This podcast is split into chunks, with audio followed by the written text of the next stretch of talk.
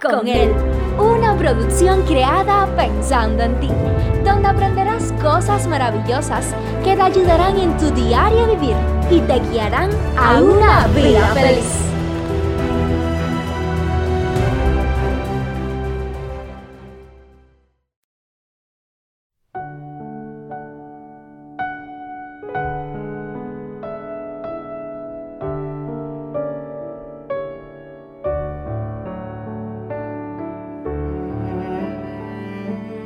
Para nadie es un secreto los desafíos que tenemos que enfrentar a diario en nuestra vida. Problemas de toda índole, económicos, de enfermedades, problemas en casa, muchas veces con la familia, con los hijos, otras veces el matrimonio, en el trabajo, problemas políticos, problemas de aspecto natural como son los desastres, un tornado, tormentas de nieve, inundaciones, deslave, volcanes, huracanes, todas esa serie de cosas. ¿Por qué será que hay personas que frente a estos desafíos, a estas situaciones, se hunden, se deprimen, se aplastan? ¿Por qué será que hay personas que aún hasta deciden quitarse la vida? Muchas veces caemos intoxicado por una sobredosis de cortisol, con tristeza tenemos que decir que en muchas ocasiones buscamos solución por todos lados. Es como aquel que está en el agua y comienza a bracear para donde quiera sin marcar un punto fijo, sin ver, sin trazarse un objetivo, solamente está tirando brazadas buscando la, manera de mantenerse a salvo, pero no hay una acción determinada de decir voy a salir de aquí. Y en muchas ocasiones esto mismo nos sucede en la vida. Tristemente, como les decía, en muchas ocasiones buscamos de todo y en última instancia, en último lugar, allí entonces vamos a Dios Muchas veces cuando ya estamos heridos, cuando estamos agotados, cuando estamos agobiados, cuando ya las fuerzas no nos dan, cuando ya el matrimonio quizás se ha roto, cuando ya nuestro hijo está perdido, cuando ya no encontramos nada que hacer, entonces es allí que vamos a Dios. Pero qué bueno es Dios que nunca nos desecha y siempre está a nuestro lado. En estos días conversaba con alguien y hablando de esta temática, hablábamos acerca de cuán grande es el amor de Dios, cómo Él no desecha a nadie, cómo para Él no hay nada imposible. Y, y muchas veces Él nos está aconsejando, Él nos está animando mediante alguna otra persona, mediante su palabra. Y nosotros seguimos de terco, seguimos cuesta abajo, seguimos como el que está, como el ejemplo que pusimos, que está allí dando brazos para no hundirse, pero no tiene una línea, un destino determinado en su vida. Y aunque Dios sufre al vernos así de esa manera, Él nunca nos abandona. Y está allí dispuesto para que en el primer grito de auxilio, tan pronto reconozcamos que ya no podemos más, tan pronto le permitamos a Él obrar en nosotros, rapidito, ahí está su brazo extendido para no solamente ayudarnos, sino sacarnos de ese lugar donde estamos. Hemos pensado cuán distinta fuera la historia de nuestra vida si invirtiéramos el orden y lo primero que hiciéramos fuera presentar nuestros problemas a Dios. En muchas ocasiones encontramos personas que niegan de la existencia de Dios, niegan del poder de Dios. Personas que quizás un día caminaron en, como solemos decir, en las filas de una iglesia. Personas que vieron a sus padres, a sus abuelos, asistir, ser personas fieles a Dios, personas que tuvieron una estrecha relación con Él. Y hoy están en el umbral de la vida, hoy están en, en el mar tempestuoso de la vida, en los valles de indecisión, pasando por problemas, dificultades.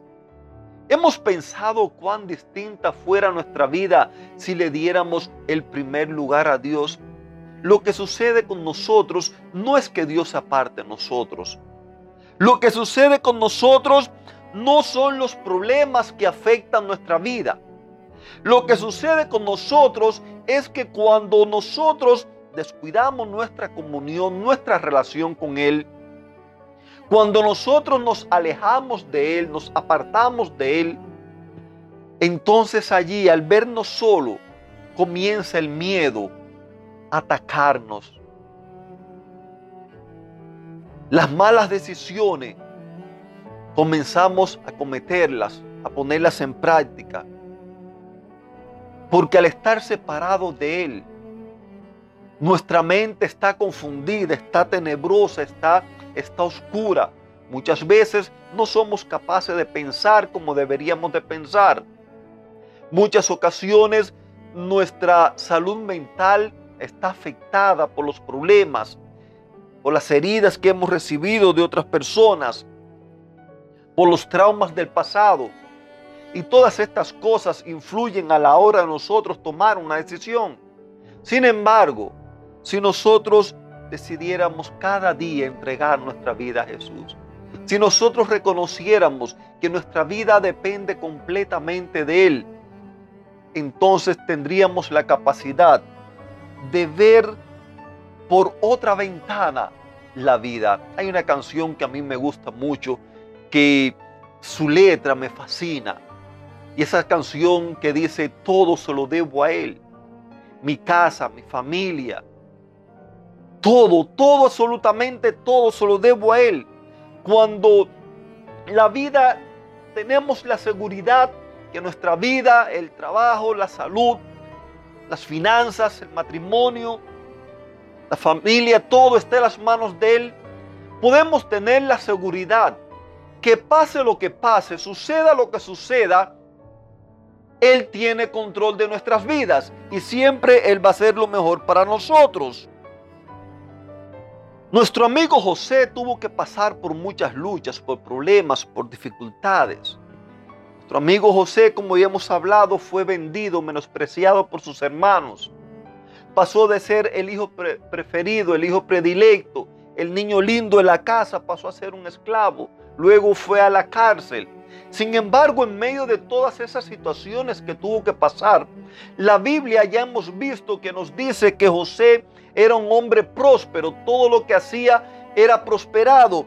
Las personas que estaban a su alrededor, aún el campo, todas las cosas que tenían que ver con los dueños eh, que tuvo José, todas esas cosas prosperaron. ¿Por qué? Porque el Señor estaba con él. Y puede ser que usted piense, el Señor no está conmigo porque yo le fallé. El Señor no está conmigo porque yo he huido de él. El Señor no está conmigo y comience a hacer una lista de cosas.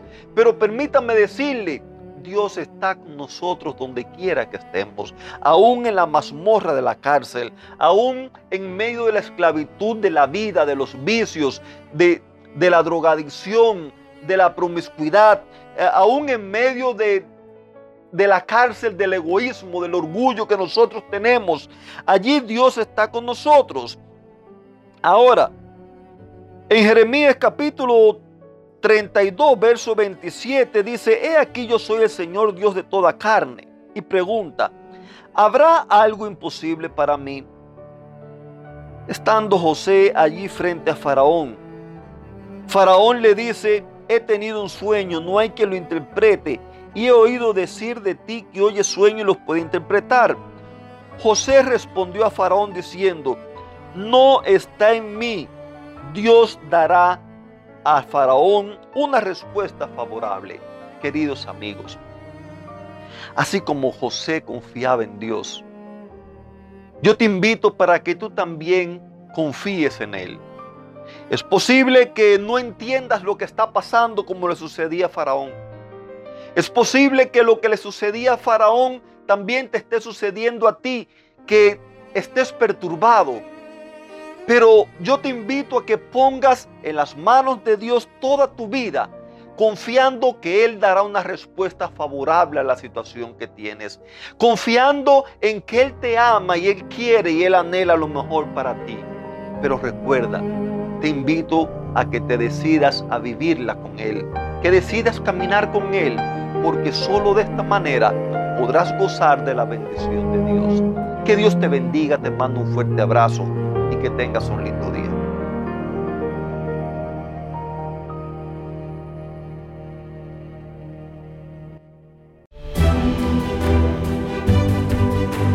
Te esperamos en una próxima emisión. Recuerda que nos puedes encontrar en nuestras plataformas digitales iBots, Anchor y Facebook bajo el título Vívela con Él. Que la paz, el gozo y la bendición de Dios sean contigo.